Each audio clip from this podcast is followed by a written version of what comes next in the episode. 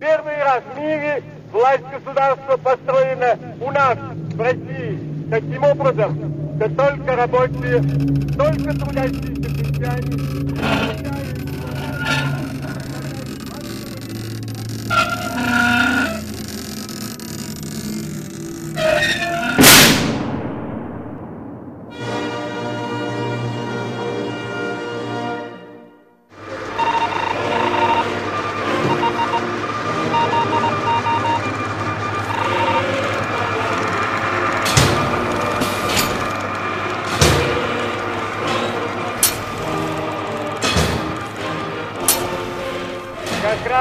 раз те классы, которых капитализм не дал.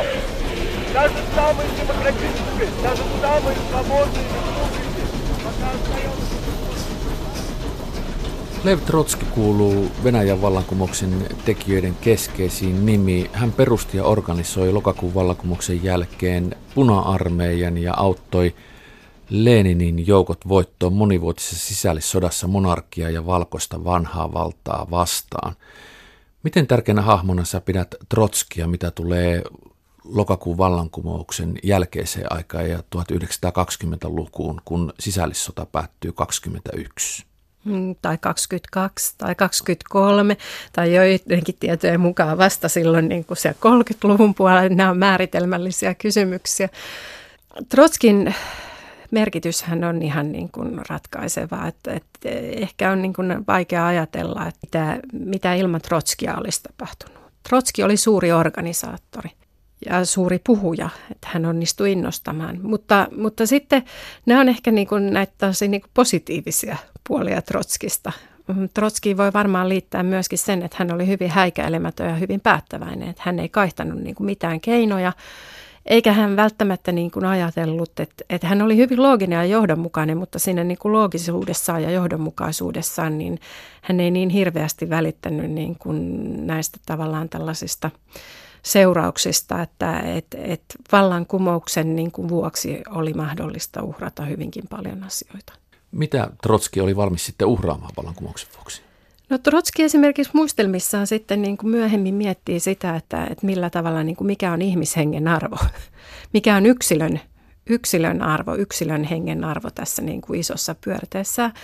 Hän tulee niin kuin aika niin kuin selkeällä tavalla pohtineeksi tätä asiaa, tulee niin kuin suoraan sanoneeksi, että ei sillä ole hänelle niin kuin juurikaan mitään arvoa, että vallankumous on paljon tärkeämpi arvo. Toteaa, että saattaa olla moraalisesti arveluttavaa ja toteaa siihen perään vielä, että ei se häntä niin hirveästi kiinnosta.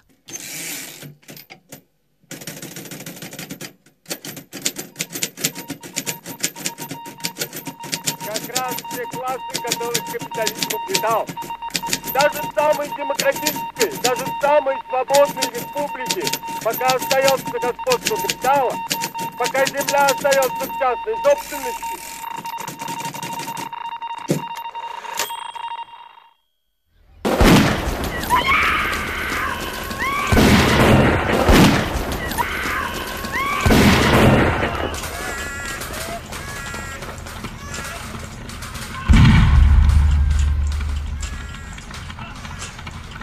Yksi Leninin Marksin teoriasta ottama ja sosialismin yhteydessä käyttämä sanapari oli proletariaatin diktatuuri.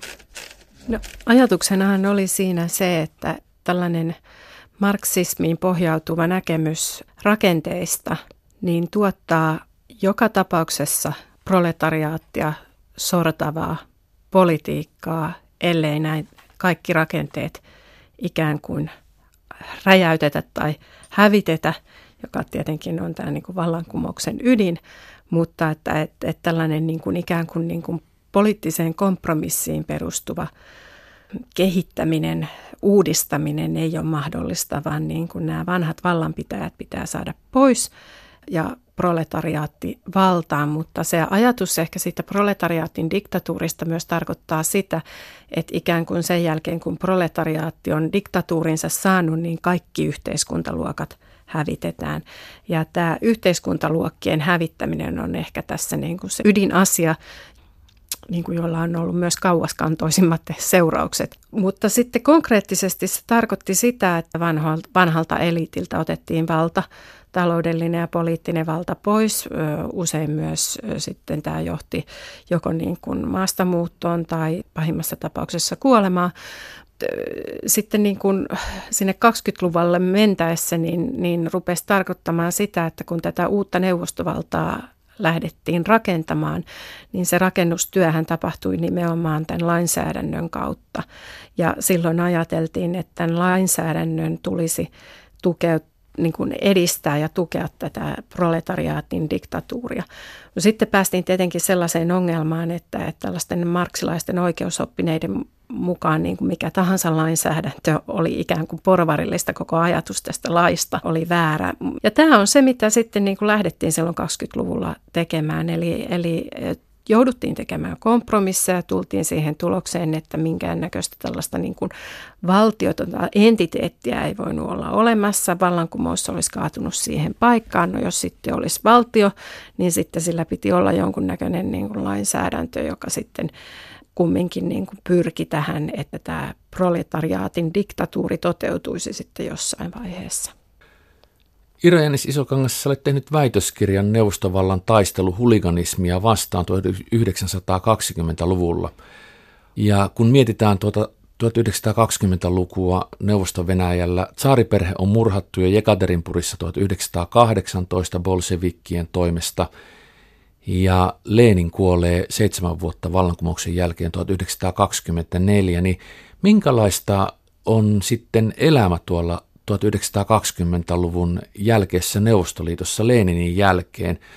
Siellä on verinen ja julma sisällissota takana, joka ehkä, niin kuin sanoit, jollakin tavalla vielä tuossa käynnissä, mutta muuttuuko sosialismi entiselle venäläiselle jonkinlaiseksi uudeksi neuvostotodellisuudeksi tsarin jälkeiseen elämään 20-luvulla? Tuo on hirveän mielenkiintoinen kysymys ja silloin täytyy lähteä siitä, että kenestä puhumme. Yleensä me ajattelemme Neuvostoliittoa, niin kuin sitä, sitä väestöä siellä jonkunnäköisenä niin kuin tällaisena niin kuin entiteettinä, mutta ne todellisuudet oli hyvin erilaisia. Eli täytyy erotella se, että mikä muuttui Pietarissa ja Moskovassa, mikä muuttui maaseudulla – mikä muuttui Venäjällä, mikä muuttui ehkä Keski-Aasiassa, koska niin kuin nämä kaikki erilaiset entiteetit ovat olemassa. Ja silloin tulee se muutoksen ajallinen kerrostuneisuus, eli, eli yksi asia muuttui nopeammin yhdessä paikassa ja toinen toisessa paikassa. Jos me ajatellaan Neuvostoliittoa 20-luvulla, niin 80 prosenttia ihmisistä asuu maaseudulla. Puhutaan maaseudun ihmisistä. Se pieni prosentti asuu kaupungeissa kaupungeissa, niin se alkuhan oli sellainen hyvin hankala siinä mielessä, että, että aluksi kaupungeista väki muutti maaseudulle ruoan toivossa ja sitten 20-luvulla, kun teollisuus alkoi hiukan elpyä, niin sitten se paine muuttui maaseudulta kaupunkeihin. Ja kaupunkeja leimas äärimmäinen asuntopula ja sitten 20-luvun puoleen väliin mentäessä suuri nuorisotyöttömyys ja työttömyys ylipäätänsä. Что такое советская власть?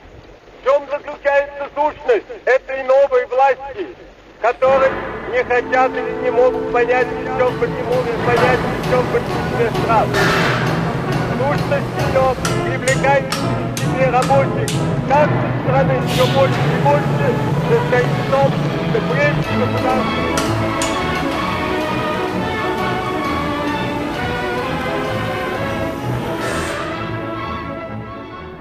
Lenin kirjoittaa. Sosialismin ainoana aineellisena perustana voi olla koneellinen suurteollisuus, joka pystyy uudesti järjestämään myöskin maanviljelyksen. Mutta ei saa rajoittua tähän yleiseen määritelmään. Sitä on konkretisoitava.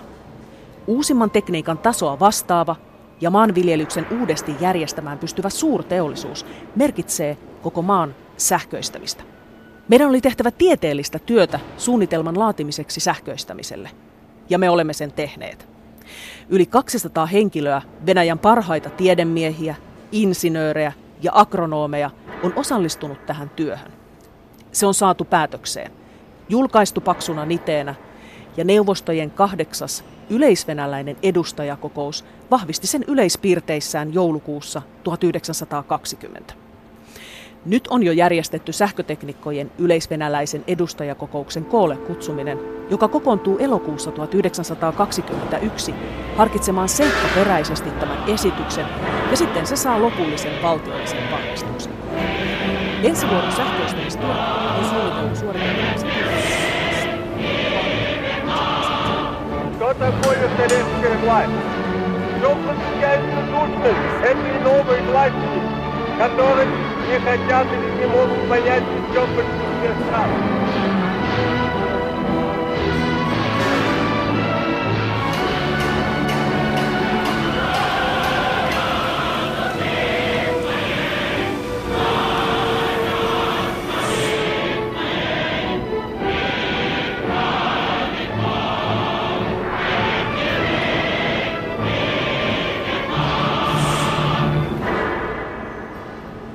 Se niin kuin haavekuva siitä vallankumouksesta, joka oli työläisten ja talonpoikien vallankumous, niin ei sellaisessa niin kuin, todellisuudessa se ei ollut työläisten ja talonpoikien liitto, politiikkalinjat niin löi kiilaa näiden niin kuin välille, mutta sitten täytyy sanoa, että kun suurin osa ihmisistä oli talonpoikaistaustaisia, niin myöskin tämä ero niin kuin työläisten ja talonpoikienkin välillä oli vähän niin kuin häilyvää, että se, se työläinen, joka oli hetki sitten ollut talonpoikaan muuttanut kaupunkiin sekatyöläiseksi, niin mikä hänen identiteettinsä oli. No sitten 20-luvun arjesta tulee mieleen tietenkin nämä tällaiset suuret niin kuin, kulttuurikasvatukselliset projektit, kampanjat, niin kuin pyrkimys luoda tällaista uutta arkea, luoda tällainen koulutettu ja, ja sivistynyt työläinen niin perustettiin työläisten klubeja, oli näitä juopotteluvastaisia kampanjoita ja pyrittiin saada ihmiset urheilemaan ja, ja, ja niin kuin elämään terveellisemmin. Ja, ja yksi merkittävä asia tietenkin, mikä oli, niin oli valtava katulapsiongelma, mikä oli kaupungeissa johtuen niin kuin, nälänhädästä ja, ja kaikista niistä yhteiskunnallisista mullistuksista, mitkä oli tapahtunut aikaisemmin. Eli, eli jos nyt tälle yrittäisi tiivistää, niin täytyy sanoa, että kaupungissa vallanpitäjät kohtasivat äärimmäisen ison sosiaalisen ongelman, jonka niin kuin ihmiset koki päivittäisessä arjessaan tällaisena yleisenä turvattomuutena. Ja maaseudulla sitten vuorostaan niin, niin tämä taistelu tästä neuvostovallasta tai neuvostovallan taistelu vallasta jatkui. Trotskin kohtalo on todella mielenkiintoinen myös, mitä tulee tähän hengissä selviämiseen. Hän selviää itse vallankumouksesta hengissä ja sitten pitkästä sisällissodasta. Asuu käytännössä muutaman vuoden panssarijunassa, kiertää pitkin rintamia ja organisoi sitä hyvin raakaa ja julmaa sisällissotaa valkoista valtaa kohtaan. Kun Lenin kuolee 1924, niin vallankumouksen päätekijät alkavat pikkuhiljaa listiä toisiaan ja siirtää toisiaan syrjään, kun tajutaan, että ihan kaikki eivät tästä varmaan loppuun asti hengissä selviä. Ja katsotaan, että kenestä tulee sitten se kovin johtaja, ja tässä Trotskille tulee tiukat paikat. Mikä sinetöi Lev Trotskin kohtalon niin, että hän joutuu 1929 elokuussa nousemaan laivaan ja lähtemään ensin Ranskaan ja sitten Norjaan ja lopuksi vielä Meksikoon, jossa Stalinin agentti hänet niinkin myöhään kuin kymmenen vuotta myöhemmin 1940 jäähakulla päähän iskien murhaa. Se varmaan lähtee vähän samoilta linjoilta kuin mitä Lenin testamentissaan sanoi Trotskista, että hän on vähän turhan itse varma ja niin kuin itseänsä täynnä oleva. Mä luulen, että jollain tavoin Trotski, vaikka oli superälykäs, tietyllä tavalla niin kuin luki tilanteita joko väärin tai ei antanut niille sellaisia samanlaisia merkityksiä, joita niille olisi voinut antaa.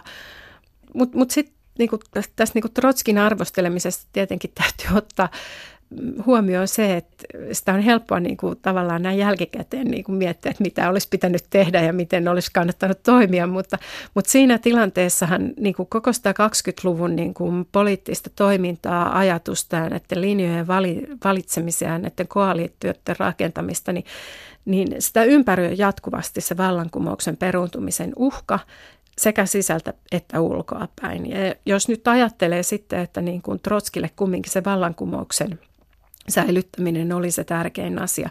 Ja vielä enemmänkin se, että hän puhui nimenomaan maailmanvallankumouksesta, että hän, hän, hänelle niin kuin se, se Stalinin ajatus sosialismista yhdessä maassa ei ollut riittävä.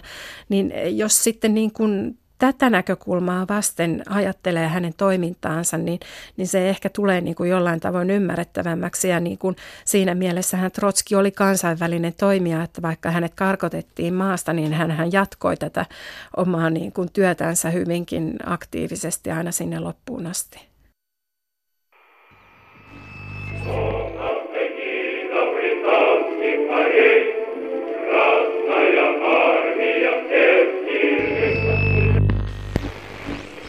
Капиталисты Англии, Америки, Франции ведут войну против России. Они мстят Советской рабочей и крестьянской республике за то,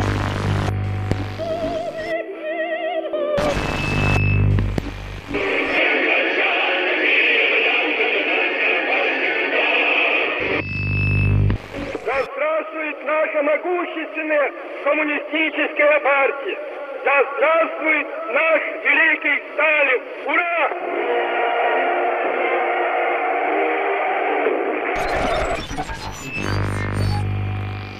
Mitä sä uskot, minkä takia Trotski piti Meksikossa asti sitten murhata 1940? No ehkä juuri edellä mainituista syistä, että Trotski ei luovuttanut. Et, et Trotski, Trotski äh, oli aktiivinen toimija, äh, kirjoittaja, äh, myöskin niin kuin pyrki organisoimaan tätä sisäistä oppositiota myös se, se ehkä myöskin niin kuin se, että, että näin niin kuin myöhemmästä näkökulmasta me ajatellaan, että jos Trotski siirrettiin sinne kauas Meksikoon, niin mitä hän olisi pystynyt tekemään. Mutta sitten jos ajatellaan tätä niin kuin vallankumouksen traditiota, niin kaikkihan nämä vallankumousjohtajat olivat olleet maanpaossa, ei ehkä niin kaukana kuin Meksikossa, mutta kyllähän Leninkin sieltä sitten junalla tuli takaisin.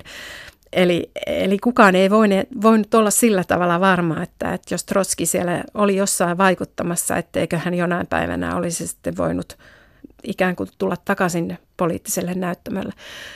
Ja, ja siinä mielessä, niin kun ajatellaan, että mitä sitten niin kun Neuvostoliitto oli silloin Nepkauden ja Trotskin karkottamisen jälkeen 29, niin se on kollektivisaatio ja sitten Kiirovin murha 34 ja, ja sitten suuri terrori, että et, eihän, eihän me puhuta mistään niin kuin hyvin vakaasta yhteiskunnasta missään nimessä. Ja, ja silloin tällaisen niin kuin epävakaaseen yhteiskuntaan liittyy kaiken näköisiä erilaisia uhkia. Trotski oli yksi näistä.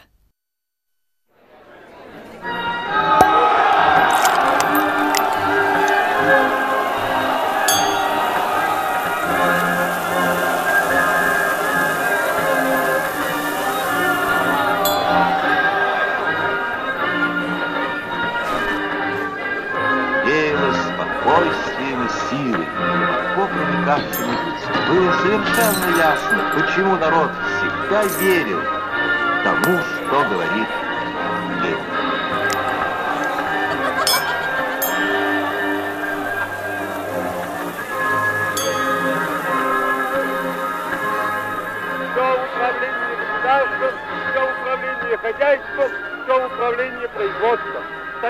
Власть есть путь к социализму, найденный массами трудящихся и потому верный, и потому непобедимый.